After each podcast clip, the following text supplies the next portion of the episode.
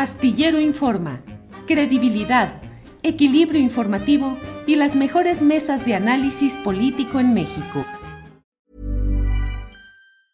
Hey, it's Ryan Reynolds and I'm here with Keith, co-star of my upcoming film If, only in theaters May 17th. Do you want to tell people the big news? All right, I'll do it. Sign up now and you'll get unlimited for $15 a month in six months of Paramount Plus Essential Plan on us. Mintmobile.com slash switch. Upfront payment of $45 equivalent to $15 per month. Unlimited over 40 gigabytes per month. Face lower speeds. Videos at 480p. Active Mint customers by 531.24 get six months of Paramount Plus Essential Plan. Auto renews after six months. Offer ends May 31st, 2024. Separate Paramount Plus registration required. Terms and conditions apply if rated PG. I'm Sandra, and I'm just the professional your small business was looking for. But you didn't hire me because you didn't use LinkedIn jobs. LinkedIn has professionals you can't find anywhere else, including those who aren't actively looking for a new job but might be open to the perfect role, like me. In a given month, over 70% of LinkedIn users don't visit other leading job sites. So if you're not looking on LinkedIn, you'll miss out on great candidates like Sandra. Start hiring professionals like a professional. Post your free job on linkedin.com/people today. Astillero Informa, credibilidad, equilibrio informativo y las mejores mesas de análisis político en México. Ya está. Adriana Buentello, buenas tardes y bienvenida en esta faceta de mosquetera. Adriana. Gracias, Julio. Hola, Elisa, ¿cómo estás? A ver si esperamos unos segunditos, a ver si ya nuestra querida Carolina, además cumpleañera de este fin de semana, se conecta. Elisa, buenas tardes. Hola, querido Julio, ¿se escucha bien? ¿Todo en orden? Todo en orden. Sí, oye, es que veo que estamos ah, este, ahí como estrenando plataformas y mira, yo además un micro y todo, quiero ver si se escucha bien y bonito. Sí, sí, se escucha para bien. nuestra audiencia, perfecto. Sí, es que fíjate que este en, sistema que se llama StreamYard es un sistema muy fluido y muy sencillo y estamos aquí explorando todo esto de cómo, cómo caminamos con este nuevo, Ah, este nueva, esta nueva plataforma. Bueno, pues vamos a iniciar, vamos a empezar en lo que llega la cumpleañera, que se la pasó muy bien Carolina Rocha, eh, tuvo fiesta y tuvo felicitaciones y tuvo todo, así es que muy bien por Carolina, que debe estar por eh, retomar, por ingresar aquí. En cuanto llegue, la saludamos. Elisa, ¿cómo has visto este tema de lo que dijo el presidente de la República en La Laguna, donde planteó la necesidad de avanzar en este proyecto que se llama Agua Saludable, impugnado por algunos grupos ambientalistas, con un... eh, eh, una solicitud de amparo de la justicia federal que ya en lo provisional les fue resuelto positivamente, que será resuelto en definitiva, se espera a finales de este mes, pero el presidente de la República dijo que si persisten los amparos, no se va a hacer esa obra y les dio hasta el 3 de octubre para regresar y ver cuál es la decisión, pero señalando que si hay amparos, no se va a proceder. Desde mi punto de vista, hay ahí un quiebre en la situación pues de los derechos constitucionales de cualquier ciudadano de acudir ante los jueces en cualquier circunstancia, eh, incluso sin razón, porque ya serían los jueces quienes determinarían si no tienes razón en lo que planteas. En fin, ¿qué opinas, Elisa, por favor? Julio, no podemos quedarnos sin herramientas la ciudadanía frente a las autoridades. Una de esas herramientas jurídicas muy importante ha sido el amparo. Y es un tema además muy complicado, de hecho, hasta entre los propios abogados hay esta especialidad que se dedican a litigar en el tema de amparos. Recuerdo también cuando se llevó a cabo junto con la reforma de derechos humanos, hubo todo un boom muy importante de transformaciones en el país en el ámbito jurídico y la reforma también al juicio de amparo fue de vital importancia, Julio, en donde se ampliaron las posibilidades de que los ciudadanos, las ciudadanas acudiéramos para eh, poder protegernos de los abusos de autoridad, básicamente. Entonces, eh, es más, dejaron fuera otros temas bien importantes en, en esta reforma de juicio de, de, amparo. Lo recuerdo, todo el tema sendario, por ejemplo, porque mientras en algunos ámbitos eh, los legisladores y legisladoras decidieron en ese entonces abrirlo para que, por ejemplo, pudiéramos acudir eh, más personas ante la justicia o que ciertas determinaciones y ciertos amparos aplicaran a todos.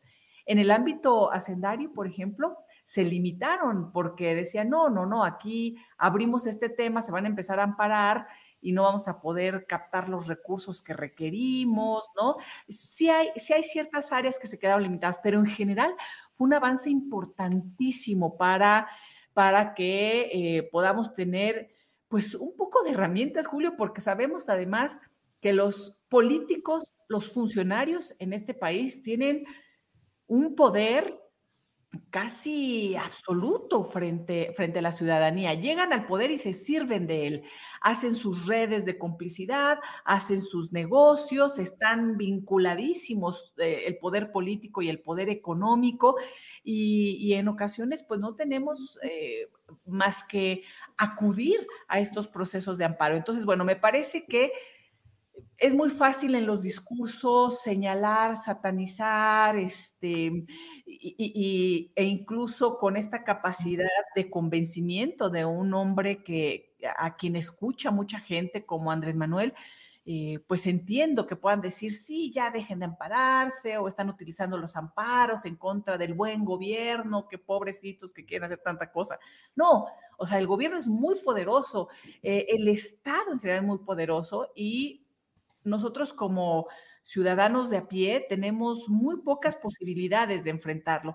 El amparo es uno de esos. Entonces también creo que, eh, pues no, no, no sé si fue como una advertencia, una amenaza, un aguas, pero, eh, pero me parece que debemos de tener claro que es nuestro derecho, es el derecho de la ciudadana a ampararse y lo pueden seguir haciendo. Claro. Y ojalá se amplíen además eh, los ámbitos en donde puede incidir la ciudadanía vía amparo. Gracias, Elisa. Adriana Buentello, ¿qué opinas sobre este tema de lo sucedido en Lerdo, Durango, precisamente ayer con el presidente de la República impulsando este proyecto llamado Agua Saludable? Yo creo que hay eh, temas interesantes en, este mm, en este evento que se dio el día de ayer, porque eh, si bien vimos pues a los gobernadores, vimos al de Conagua y vimos a este personaje que ha sido tan polémico y anti López Obradorista por muchos, por muchos, muchos años, que es Eduardo Tricio, el presidente del ALA, pues lo que no vimos en este evento fue a la, pues al pueblo, ¿no? Al que eh, normalmente se dirige el presidente López Obrador, no vimos a organizaciones eh, que están, eh, pues, queriendo eh, que sean escuchados. No hemos visto ni ese diálogo ni que hayan sido invitados. Y sí estuvo en un lugar privilegiado, pero además, pues extraño, porque bueno, yo en el evento, a lo mejor ustedes me corregirán por el evento, porque yo lo vi posteriormente al en vivo. Yo no vi que estuviera o que hablara o que emitiera algún mensaje. O sea, evidentemente fue solamente un, un invitado y que tenía una, un mensaje eh, pues político desde mi punto de vista, pero creo que lo triste en, este caso para la gente que está eh, quejándose de, de, estas mega obras es que no se les está escuchando, pero al final vimos que en este mismo evento dijo el presidente que no podía escucharlos a todos y que se haría en otro, en otro momento. Eh, lo cual creo que era lo, más importante para este tipo de presentaciones, ¿no? El, involucramiento precisamente pues del que el propio presidente llama el pueblo. O sea, ¿dónde, dónde estaban las personas afectadas? Que si bien es cierto que es indispensable eh, el abasto de agua, que se resuelvan estos conflictos, porque además hay que decir que esta empresa, Lala, es una de tantas, porque está en esta zona, pero que han afectado de manera descomunal a muchas comunidades, a muchas regiones. Sí me parece que aquí eh, faltó mucho tacto, pero también de pronto digo, realmente el presidente está dejando sin voz a estas personas. No sé ustedes qué opinen, yo también pongo en el, en el análisis que quizá esta forma de decir, si no están de acuerdo, no se, vaya, no se va a llevar a cabo y punto, como fue en el caso también de, Jalisco, eh, con lo del zapotillo, no está en el mismo tenor que con lo del tren Maya, por ejemplo, que es una de las mega obras en las que de plano no hay vuelta de hoja. O sea, que, pese a que haya muchas comunidades que eh, se quejan de no haber sido escuchadas y de que se están afectando sus derechos, en este caso, el mensaje fue un poco como, pues, si no quiere, no se hace y se va el presupuesto para otra cosa. Y también de pronto me pongo a pensar si no sería un poco el responder de esa manera el presidente a las presiones empresariales y, y, como decir de alguna manera, bueno, pues yo aquí lo presenté, se hizo, pero pues hay un amparo por medio, yo ya no puedo hacer nada más. Eh, la verdad es que sí es, me parece muy lamentable que no se hayan escuchado a estas, a estas eh, comunidades eh, o a, los, a las zonas afectadas, a las personas que viven en estas zonas afectadas, pero sí creo que puede haber un cálculo político ahí diferente porque yo veo un ánimo distinto de lo que está pasando en otras megaobras como el caso del tren Maya. Damos la bienvenida a Carolina Rocha, la cumpleañera feliz Carolina, buenas tardes. ¿Cómo están? Muy buenas tardes. Sufriendo con la tecnología nueva. Sí, perdón, discúlpanos, por favor, que no lo, que cambiamos la jugada y no, no, no pudiste entrar a tiempo, aunque allí estabas. Gracias, Carolina. Ya andan ustedes como el del frente opositor, que ahora ya no quieren, eh, ya quieren que se quede seis años el presidente. Puro cambio de jugada en este país. Así es.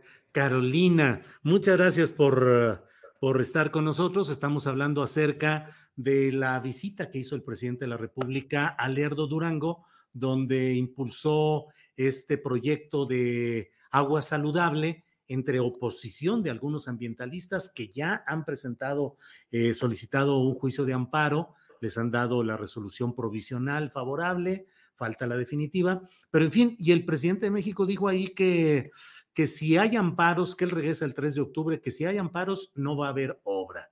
Es decir, es una condicionante, que no haya nadie que presente o solicite un amparo de la justicia federal contra estas obras. Eso, y dijo también que lo que pasa es que él no se chupa el dedo y que el poder judicial está podrido, que jueces, magistrados y ministros, en lo general y salvo honrosas excepciones, están entregados a otros intereses.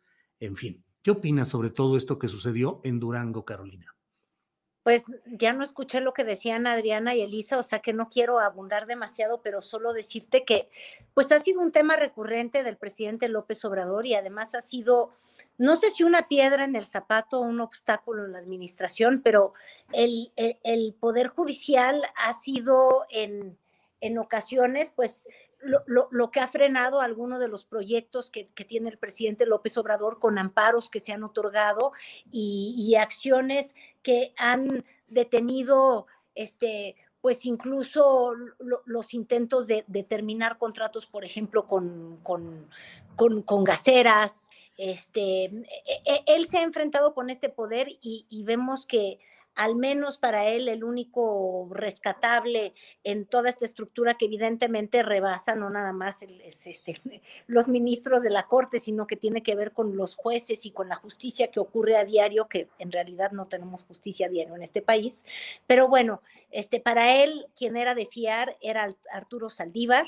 Este, por eso envió una macro reforma intentando que se renueve este, pues toda la corte y ya de paso el trife, porque hoy ya no sé si hablaron de la mañana, en la, de la mañanera, pero hoy volvieron a tema también los ministros del trife y también volvió a decir que son la herencia de cotos de poder este, y, y que debe de limpiarse como alguna vez tú escribiste, Julio, y este fin de semana yo vi un artículo de Lorenzo Meyer. No es la primera ocasión en que un presidente, hay que recordar Cedillo en medio de la crisis económica, pues también escabechó, será un buen término decir, porque mandó al retiro a, a los ministros de la Corte con este intento de limpiar y renovar pues yo creo que el que sí ha sido el talón de Aquiles de nuestro país, que es la justicia, cualquiera en México que se ha enfrentado a un proceso judicial sabe que, que, no es pareja y no hay democracia que pueda existir sin que el voto de los ciudadanos sea el mismo y dos, sin que tengamos acceso a la justicia por igual todos los mexicanos y eso no es algo que ocurre, digo, Dios nunca lo quiera, pero si uno tiene que enfrentarse a juicios o el, miedo de entrar o no a la cárcel y ser juzgado de pronto con estas cortes saturadas, con los niveles de corrupción que hay en, en, lo más bajo de la justicia mexicana, bueno, pues entonces es que no sabe lo que es, lo que es amar. Ahora sí que no es que quiera yo ser religiosa, pero lo que es amar a Dios en tierra de estos jueces, ¿no? Sí, así es. Efectivamente, Ernesto Cedillo, en diciembre de 1900 94. Plena crisis, Julio. o sea, era como una cortinilla de humo dentro del humo. Y en un mes se procesó, creo que lo presentó el día 4 o 5 y el 31 de diciembre ya estaba publicando el decreto en el diario oficial de la Federación mediante el cual le daba jubilación forzosa con gran, con toda la, la generosidad pecuniaria, pero finalmente jubilación forzosa a 26 ministros y dejó a 11, entre ellos a Olga María, eh, nuestra secretaria de Gobernación. Sánchez Cordero, así es. ahora, hay una acotación, Julio, fíjate, se rota y se quita a todas las personas, porque evidentemente yo creo que ahí tampoco nadie dudaba que, que estaba podrido el sistema judicial, pero no quiere decir que por ello eh, haya cambiado. Entonces, quizás no es un tema de personas, sino es un tema de, la institución y de los incentivos que se generan y de acceso a justicia. Este, Y López Obrador está repitiendo una fórmula que ya alguna vez pues no ha funcionado. No es que la esté repitiendo, ¿verdad? Porque no ha podido, pero bueno, quisiera que se retiraran todos por dignidad, dice. Claro, ya, ya anunció pues que además habrá en el INE y en el Tribunal Electoral del Poder Judicial de la Federación, dice que se vayan todos, todos, incluyendo los cuatro consejeros, eh, neoconsejeros eh, electos apenas el, el, año pasado, entre ellos uno o dos, cuando menos Martín Fazmora, recuerdo, que se bajó voluntariamente el sueldo para quedar en el margen solicitado por la Constitución y por el presidente de la República. En fin, eh, Elisa, además de esta visita a al Lerdo Durango para impulsar este proyecto del agua saludable, también el presidente estuvo eh, en Jalisco. Eh, iba a estar originalmente solo en la presa El Zapotillo, que está, entiendo que en el municipio de Yagualica, en Jalisco, y finalmente ante la exigencia de los pueblos que podrían ser arrasados por el torrente de agua de la presa del Zapotillo, eh, decidió ir a Temacapulín, que es la principal población de estas que serían arrasadas si funcionara la presa tal como se proyectó. El presidente les propuso que no será de 105 metros de altura la, eh, el muro de la presa, sino de 80 metros y que con eso eh, ya no habría agua que los arrollara. Pero también dijo que la responsabilidad sería de la comunidad y que si ellos no querían, no se hacía nada y los recursos y que serían otro tipo de, obras paliativas, pero que no se haría nada. ¿Qué opinas? ¿Cómo viste esta visita del presidente a Temacapulín y en particular ese señalamiento de que las comunidades sean las que digan la última palabra? Ay, estamos viendo a un presidente que se dice muy cercano al pueblo, pero ya en los hechos, Julio, yo no, no sé. Eh, en los hechos, pues estamos viendo la imposición de obras que él desea, que él quiere y que él ha acordado con el poder económico, obviamente él como poder político, y ahora también con el poder militar, hay que comentarlo. Esto en detrimento de eh, lo que opinan las propias comunidades. Entonces, me parece un gesto importante el que haya acudido eh, pero también me parece que más allá de la fotografía para la eh, exposición política de Estuve aquí, ojalá los escuche.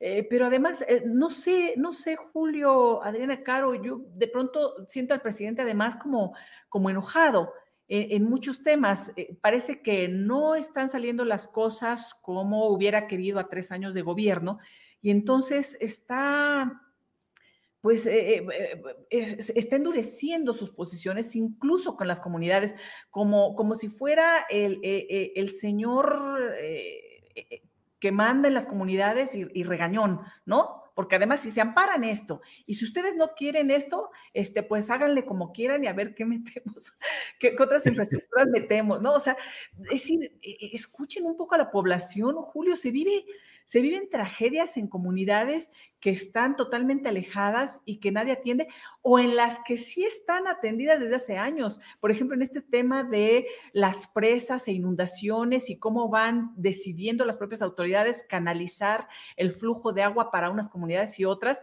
a sabiendas de que van a inundarlas, ¿no?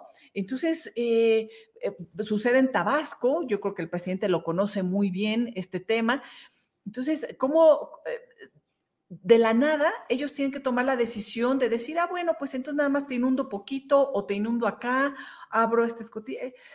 el problema es que vivimos muy lejos del día a día de estas comunidades, Julio, y no es lo mismo recorrer el país en campaña o siempre con estos motivos políticos que vivirlas, que estar ahí y que escucharlas y entender que estas comunidades pueden tener soluciones importantísimas, más allá de los intereses políticos, económicos y militares que tenga el presidente.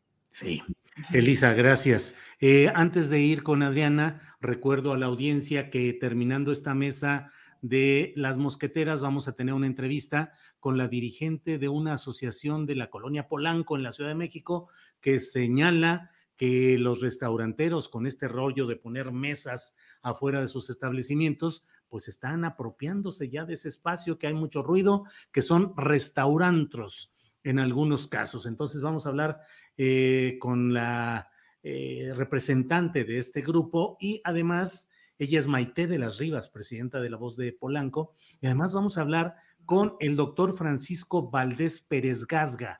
Él es el presidente de la organización Asociación Civil Pro Defensa del NASAS.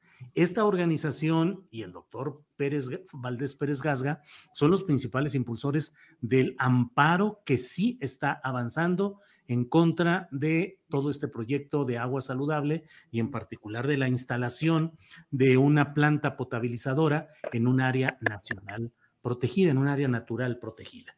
Entonces vamos a tener estas entrevistas. Adriana, ¿cómo viste lo sucedido en Temacapulín, donde por cierto hoy, más tarde, habrá ya un pronunciamiento formal de las comunidades respecto a lo planteado ayer por el presidente de la República, pero de entrada les adelanto que van diciendo que no les parece correcto, que no los van a, inundar, pero los van a convertir en una isla rodeada de agua y sin tierras para cultivo, de tal manera que eso sería inaceptable para ellos. Y por otra parte, exigen que haya pago por daños que se han cometido contra estas comunidades. Pero el comunicado oficial lo darán horas más tarde. Adriana, perdón por tanto rollo, pero por favor, tu comentario sobre lo sucedido en Temacapulín pues sería esta la oportunidad de hacerle justicia a estas comunidades, eh, ya que el presidente insiste que nada va a ser por la fuerza y si se mantienen firmes las comunidades y de no tomar esta alternativa de la reducción de esta cortina.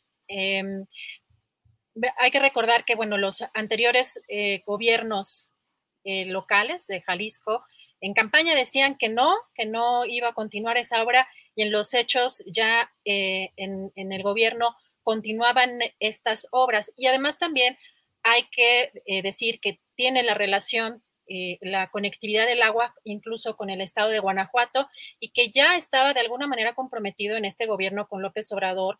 Eh, al parecer ya hay alguna reacción por parte del gobernador Diego Sinué respecto pues a esta eh, a estos cambios de planes o incluso a esta nueva propuesta de la reducción en esta cortina.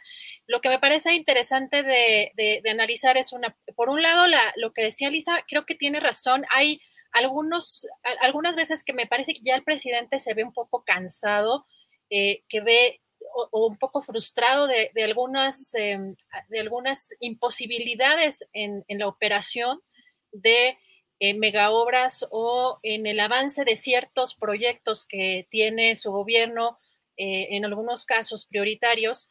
Y, recuerdo eh, perfectamente, bueno, cuando eh, sucedió el tema de, la, de los cambios, pues, a la reforma eléctrica, energética, pues, cómo empezaron las empresas a ampararse también de manera masiva. Ahora, este mismo recurso, pero a nivel de los pueblos o a nivel de las, de las comunidades, creo que habla bien, por un lado, de que el presidente no esté buscando imponerse. Creo que esa es una parte que yo sí resaltaría Lo que sí me parece un poco incongruente es que el argumento del presidente sea continuar con las obras que le dejaron pendientes como si fuera realmente esa una obligación. Cuando vemos, eh, por ejemplo, eh, Rubén Martín hace en su columna en Sin embargo, periodista de Jalisco, hace una comparación con respecto al aeropuerto de Texcoco, cómo esa mega obra sí se dejó parada porque sabía que había muchos temas de corrupción y había, pero fue una, una obra que a la que se le destinaron millonarios recursos y que se dejó este, sin avanzar.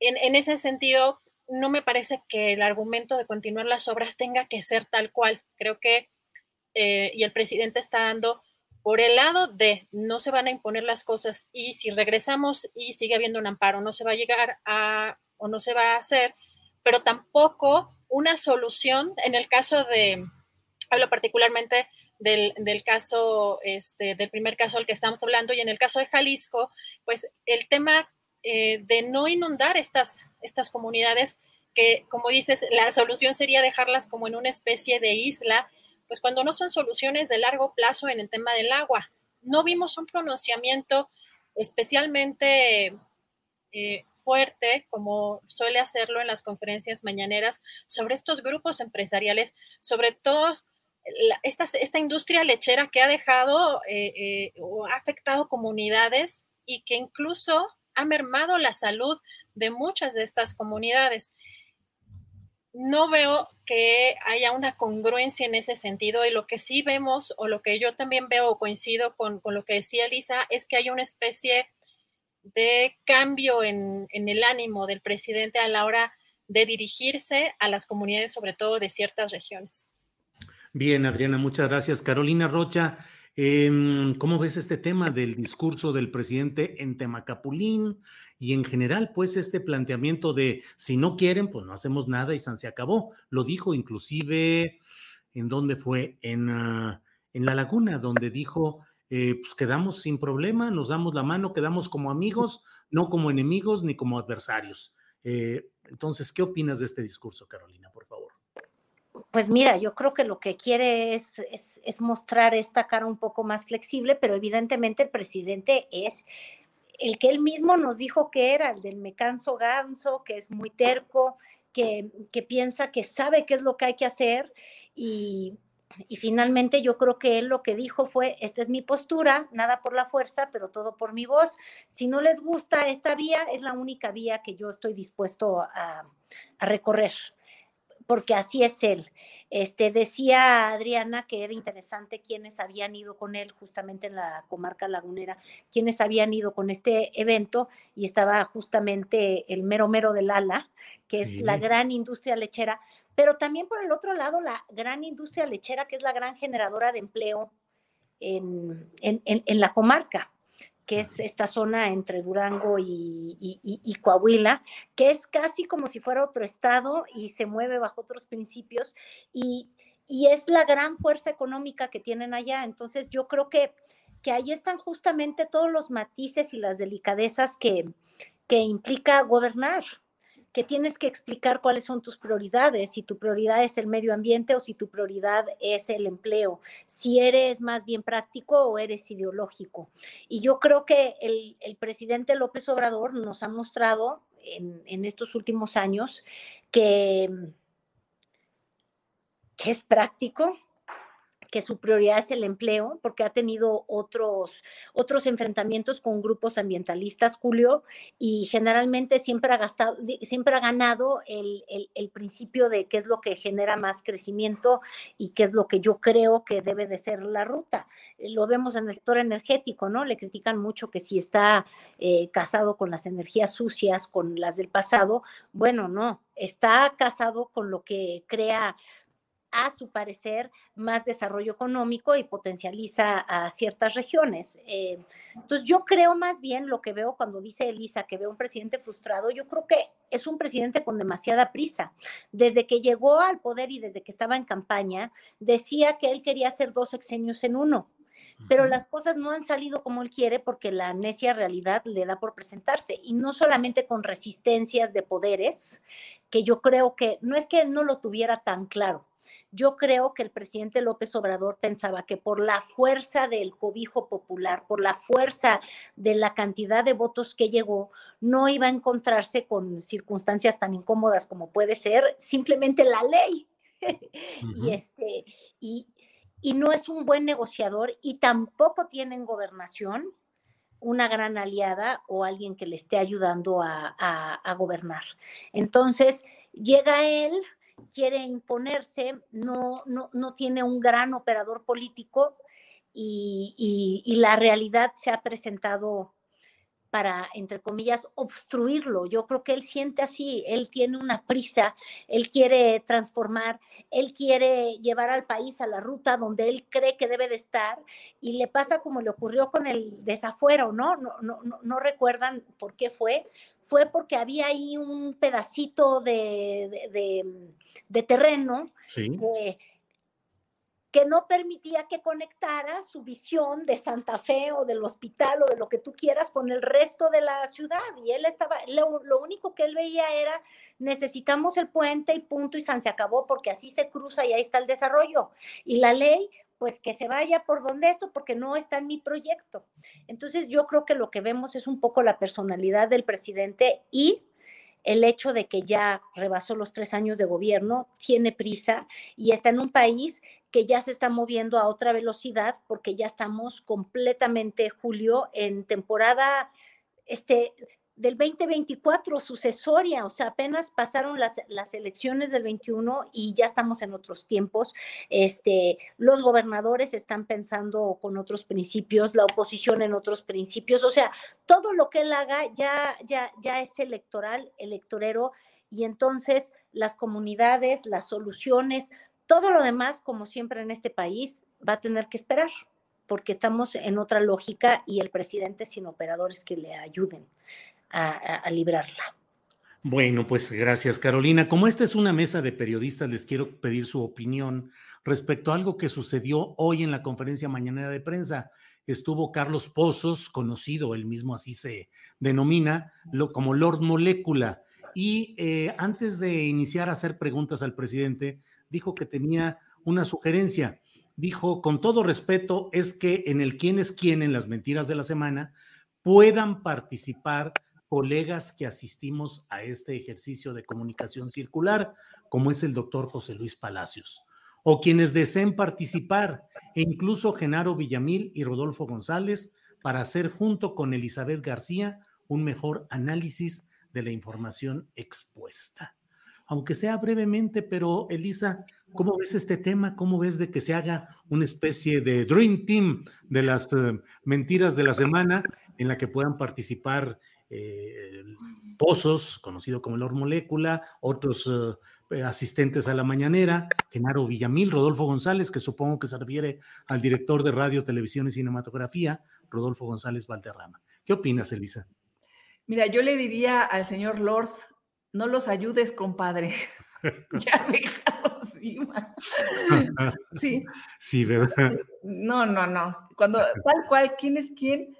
En las mentiras de la semana, vamos a la sección de las mentiras de la semana, quienes quieran, o sea, ya, no, no, que ni los meta, ya que ni los embarre en ese ejercicio que, eh, pues, tan, tan inexacto, ¿no? Que está exponiendo más al gobierno de lo que ayuda y ahora quiere meter a los directivos y a... No, no, no, no, no, no, no, ya, ya, ya. Así está bien. con lo que tuitea Genaro Villamil es suficiente ya que lo dejen en esas. Ya. Bien. Elisa Carolina, ¿qué opinas? I'm Sandra, and I'm just the professional your small business was looking for. But you didn't hire me because you didn't use LinkedIn jobs. LinkedIn has professionals you can't find anywhere else, including those who aren't actively looking for a new job, but might be open to the perfect role, like me. In a given month, over 70% of LinkedIn users don't visit other leading job sites. So if you're not looking on LinkedIn, you'll miss out on great candidates like Sandra. Start hiring professionals like a professional. Post your free job on linkedin.com/people today. Millions of people have lost weight with personalized plans from Noom, like Evan, who can't stand salads and still lost 50 pounds. Salads generally for most people are the easy button, right? For me, that wasn't an option.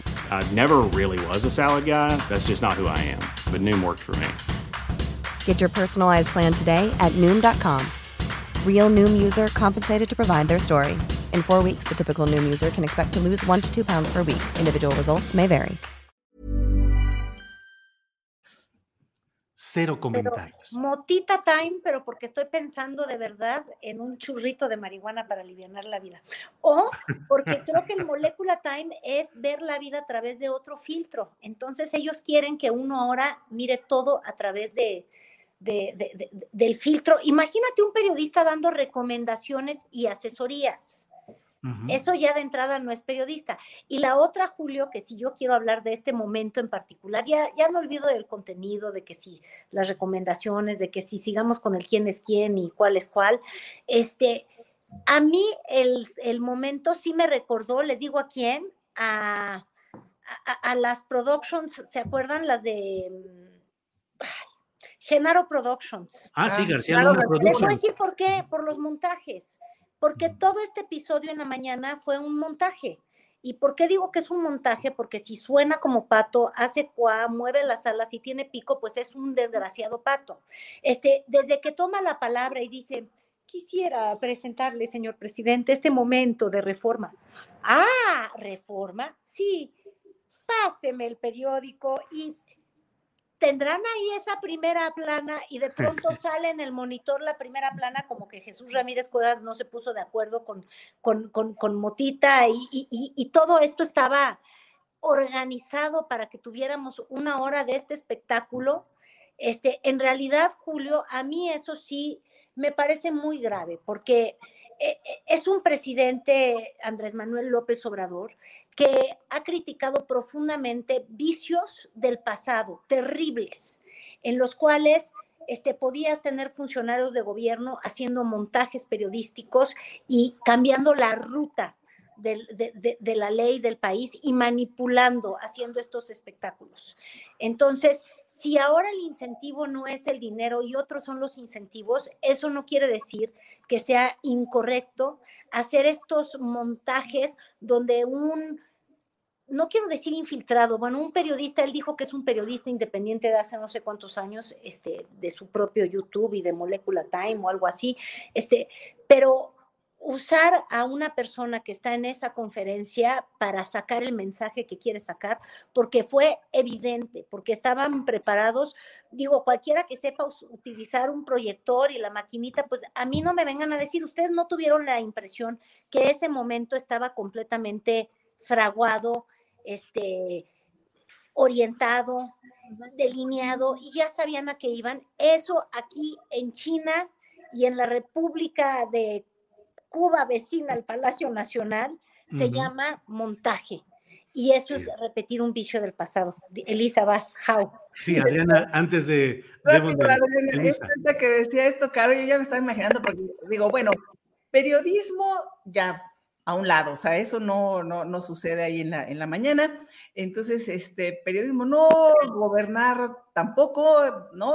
Pues es un ejercicio que le llaman circular, pero yo creo que estaría bien que se dedicaran entonces, Carito, no sé, a, después de, después de este sexenio, pues yo creo que les iría muy bien con un show cómico, mágico, musical, que se llamara algo así como Una molécula en mi cueva. Ya, hasta ahí.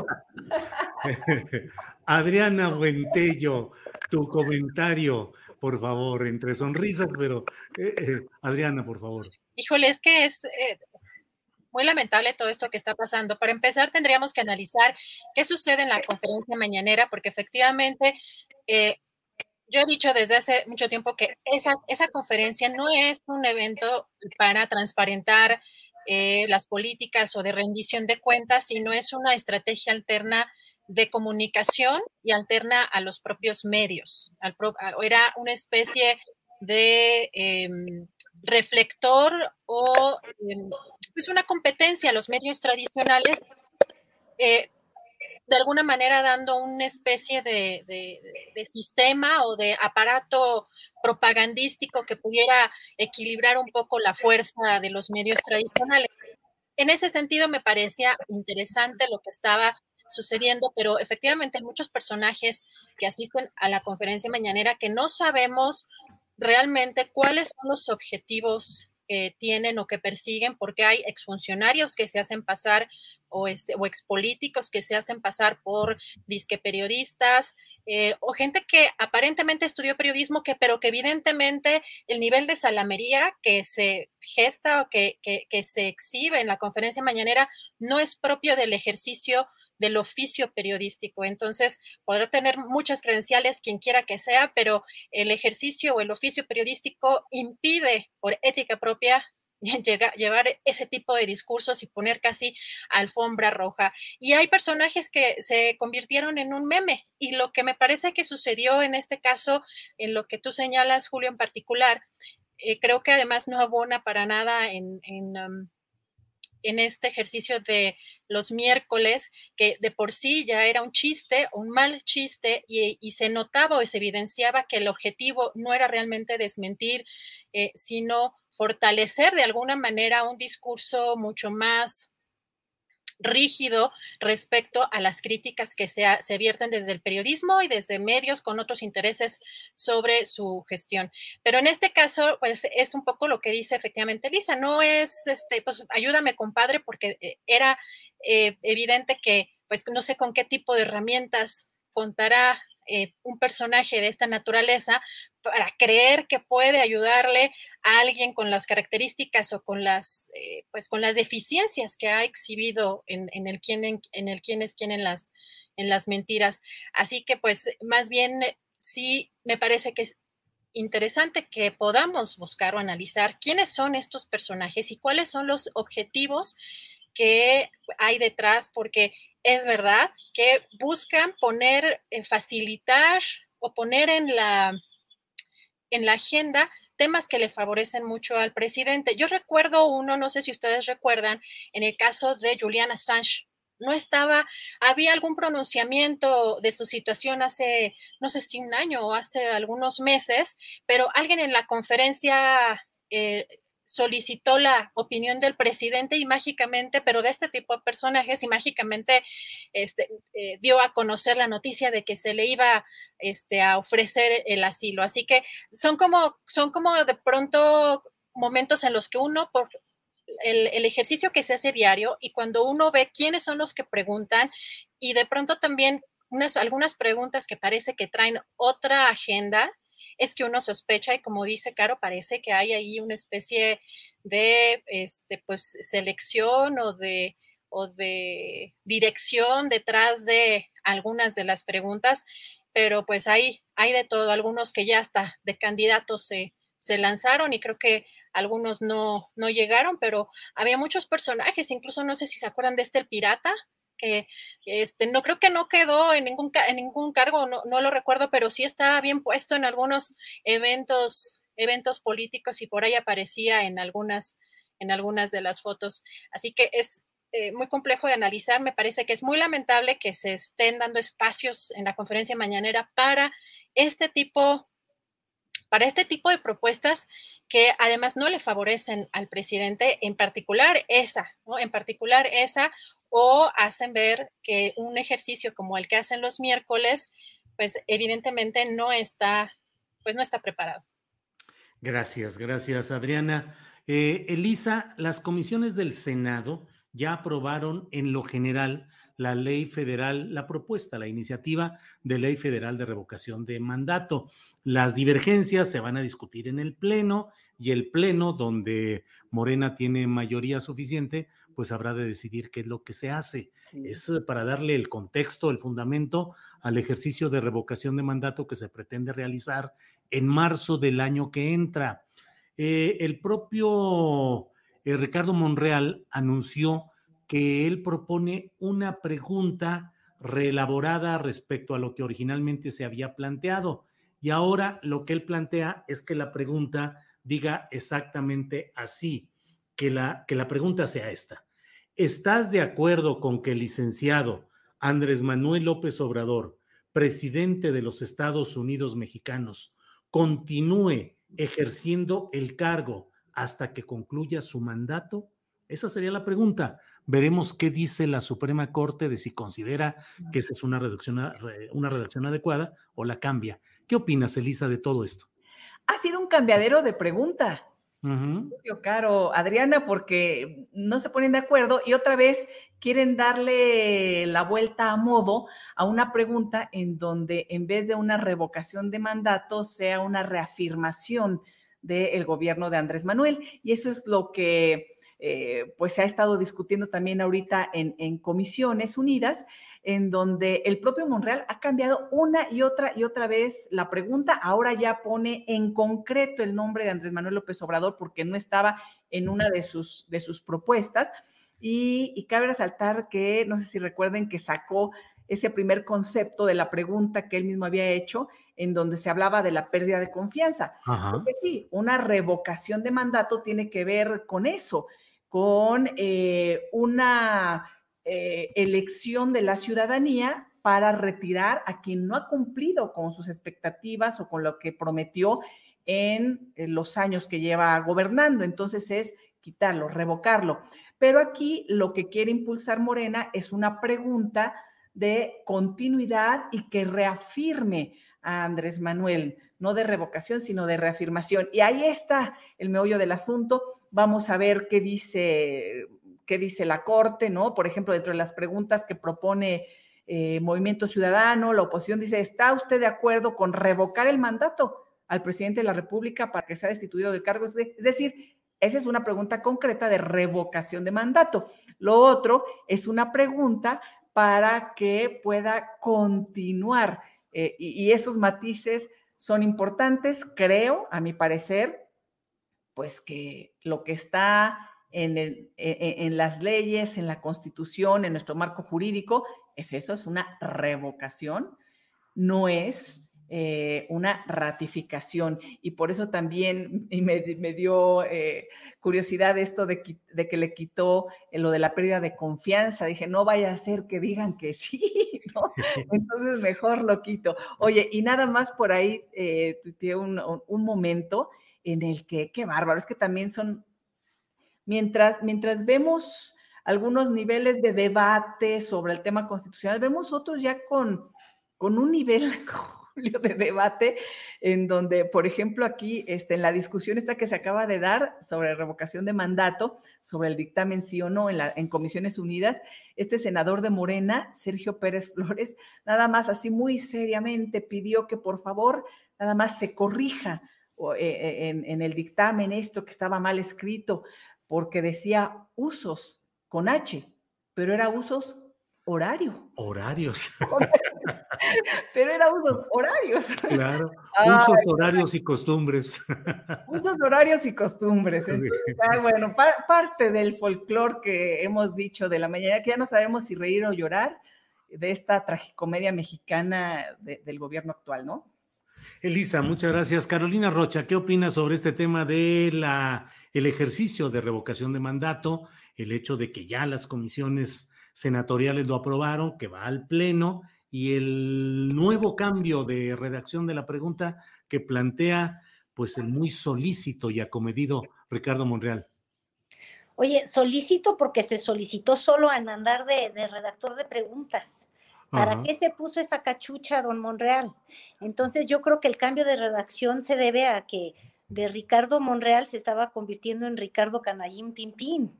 Este, para los de Morena, ya él era el fuego amigo, porque ese párrafo, justamente ese párrafo que quita, ya casi casi nos decía, ¿quieres que continúe López Obrador haciendo las cosas tan asquerosas que hace porque ya no le tenemos confianza? O sea, ya había una... Esa era la, sí. había como que una adjetivización que te llevaba a decir, sí, quítale, quítale la confianza, no nos gusta y más cuando nadie le pedía que él anduviera de redactor de oficio, pero bueno. Entonces, yo creo que ahí lo que vimos fue una rectificación de, de, de, de Monreal, porque pues ya sabemos que él es un suspirante fuerte de Morena y, quiere estar en los ánimos del presidente y yo creo que eso no le dio ningún punto. Y ahora está buscando la estrellita y tendría que sacar adelante justamente este, que es un proyecto también del presidente, una propuesta que hizo desde campaña. Y quiero insistir desde campaña porque ahora he escuchado en radio a, a ex consejeros como, como Luis Carlos Ugalde y demás diciendo que nos quieren cambiar la jugada a la mitad del camino y que no sé qué tanto. Bueno, yo creo que no existe nadie que haya escuchado el discurso de Andrés Manuel López Obrador, candidato, que no sepa y que no dijera en todo momento que él quería una revocación de mandato y no solamente cada tres años, sino que cada dos, cada dos años. Le dio lo ahorrotivo y por eso dijo que cada tres y luego el INE lo mandó ahorita al, al 24, o sea que cada cuatro.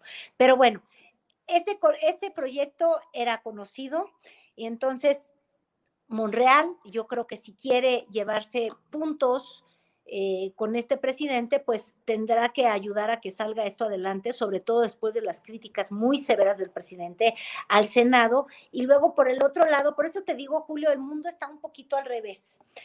Monreal la semana pasada haciéndole al fuego amigo y luego la oposición, que la verdad es que le hace siempre al fuego amigo con tanta oposición, con tanta recalcitrancia a, decir que no debe de ser sometida a la presidencia de Andrés Manuel López Obrador a ser evaluada, es el mundo al revés, porque yo, y lo comentaba hace poco con, con una persona, durante toda la campaña, al inicio del año, yo no sé si ustedes recuerdan cuál era, cuál era, el discurso de esta alianza, pero esta alianza decía y textual, y pueden buscar todas las declaraciones, decían en todos sus spots, es importante frenar a López Obrador. No permitir que avancen sus reformas, no permitir que avancen sus actos de gobierno. La forma patriótica de detenerlo, es decir, ellos no querían que votáramos por la oposición o por el Frente Sí por México, era solamente ponerle un freno a López Obrador. Bueno, a mí no se me ocurre un freno de mano más contundente que no esté en el poder. Bueno, ahora estos que decían que le iban a meter el freno de mano, que no querían que hubiera un solo acto más de gobierno porque estaba destruyendo México, dicen que necesitan que destruya México durante tres años más, no vaya a ser. Y ahora se sueltan una de argumentos que uno dice, el ejercicio de la congruencia nada más ya les ayudaría porque no les entendemos. Yo al menos ya no les entiendo así como ya no entiendo a Ricardo Monreal redactando preguntas que se pueden malinterpretar. Entonces, estamos el día de hoy en el país donde tus amigos son tus enemigos, tus enemigos como te ayudan, compadre. Gracias, Carolina. Adriana Buentello, ¿qué opinas de este tema de la revocación de mandato? Eh, ya se avanza hacia la discusión en el Pleno de esta ley y las preguntas que hace y rehace el tejedor de interrogaciones que es Ricardo Monreal? Bueno, primero creo que habría que entender cuál es el objetivo de esta consulta de revocación de mandato, pero para el presidente, porque estaría buscando, o el objetivo estaría eh, siendo cerrar filas en, en contra de la oposición para afianzar su proyecto López Obradorista. Esto, eh, cuando particularmente ya al final de su o en el último tramo de su sexenio tenga que impulsar a un sucesor o, o esta, cuando la de, encuesta haga lo suyo, ¿no? Yo, yo creo que aquí la, la pregunta tenía que hacer juego, ¿no? Con este objetivo. Y evidentemente el poner en la mesa eh, la no continuidad o la desconfianza o esta... Eh, esta pérdida de confianza que estaba en una de las preguntas originales, pues no favorecía ese objetivo porque siempre en, este tema de las preguntas a, consulta, pues está eh, la forma en la que inducen, ¿no? Una posible respuesta.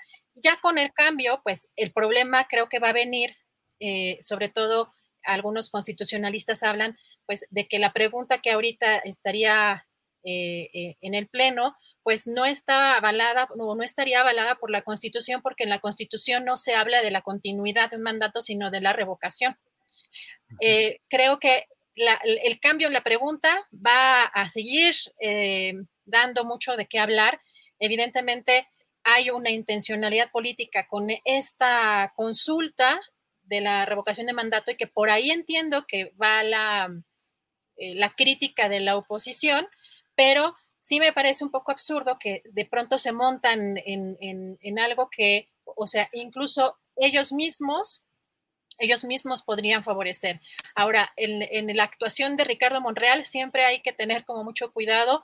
Creo que los cambios también obedecen muchas veces a que no, eh, pues hay muchos que lo señalan como un caballo de Troya, Y creo que también en, la actuación, el ojo hay que tenerlo puesto también en su actuación, no solamente en este caso, sino en las reformas que además va a buscar impulsar el propio presidente, como es el caso de esta reforma eh, eh, integral eh, o constitucional electoral que ya ha mencionado con, mucho, con mucha frecuencia el, presidente. ahora, pues vamos a ver qué resulta de estas eh, de, pues, de estas sesiones del día de hoy, pero lo cierto es que eh, Ricardo Monreal siempre ha estado en el ojo del huracán y sus actuaciones tienen pues muchos análisis muchos ángulos políticos por donde analizarse, Julio. Muy bien, Adriana, muchas gracias. Son las 2 de la tarde con 54 minutos, ya estamos al final de este programa que se ha ido como agua. Carolina, ¿qué deseas decir? No, que son la una de la tarde, no me cambies de horario por usos horarios, no te hagas. dos de la tarde. Ya traes una prisa, Julio, qué bárbaro, ¿eh? Son las 2.54. Son las 2.50, yo pienso que es la 1.54 porque estoy viendo tu reloj. ¿Cómo ves a Carolina?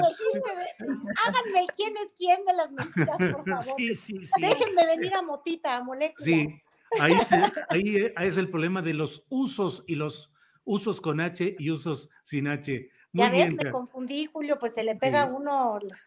Ver la mañanera me puede afectar a estos límites. Órale.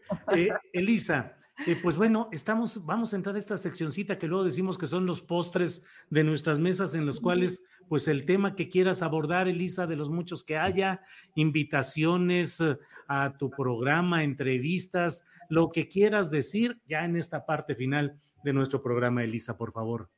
Oye, Julio, sí tenemos ahí varios temas. Ya, bueno, ya les platicaré, ¿eh? porque además vienen proyectitos ahí interesantes. Pero bueno, estamos este, en las noticias del día a día.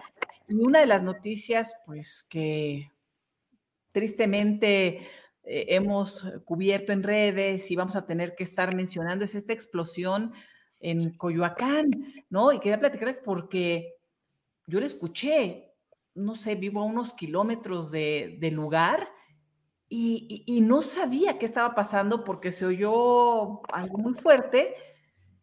Y después, eh, bueno, me enteré, vi en las redes que era esta, esta explosión de este edificio en Avenida Coyoacán, eh, cerca de universidad, esta zona que además pues, ha sido un boom de desarrollo durante pues durante Mancera tuvieron también grandes eh, desarrollos este, inmobiliarios. No sé si este en particular, este es Epic Coyoacán, así se llama también, que son eh, pues departamentos muy bien equipados, amplios, que son varias torres. Y, y, pues bueno, hoy una acumulación de gas ocasionó esta explosión y estamos viendo las imágenes personas heridas, se trasladó ahí Claudia Sheinbaum a temprana hora, em, fueron trasladados a distintos hospitales, muy cerca, enfrente, ahí está, está Joco, ¿no? Pero, pero Julio, yo creo que sí merece una investigación seria este tema. Ya indicó, me parece que la Fiscalía, que va a abrir una carpeta de investigación, sí, la Fiscalía de la Ciudad de México ya abrió carpeta de investigación eh, para ver qué ocurre, qué ocurre, porque, Julio, más allá de, ver en este caso en particular, lo cierto es que en la zona se han construido edificios con mucho desaseo. Eh, la torre mítica, que está también ahí muy cerca, fue frenada por Claudia Sheinbaum en estos desarrollos inmobiliarios que también se convierten en la cueva de Alibaba, ¿no? Entonces hay que estar muy pendientes ahí de, todo esto, a ver si algo tuvo que ver el tema de los desarrolladores o nada más, no sé, esperemos, pero llevo a colación este caso y este tema en donde sí ah, se, se, produjo en la zona un boom inmobiliario de manera muy regular eh, y esta torre mítica, inmensa, terrible, que además tiraron árboles en mayorazgo y en donde está presente la los actos de autoridad y, presuntamente actos de corrupción importantes, ¿no? Hay que, hay que ver.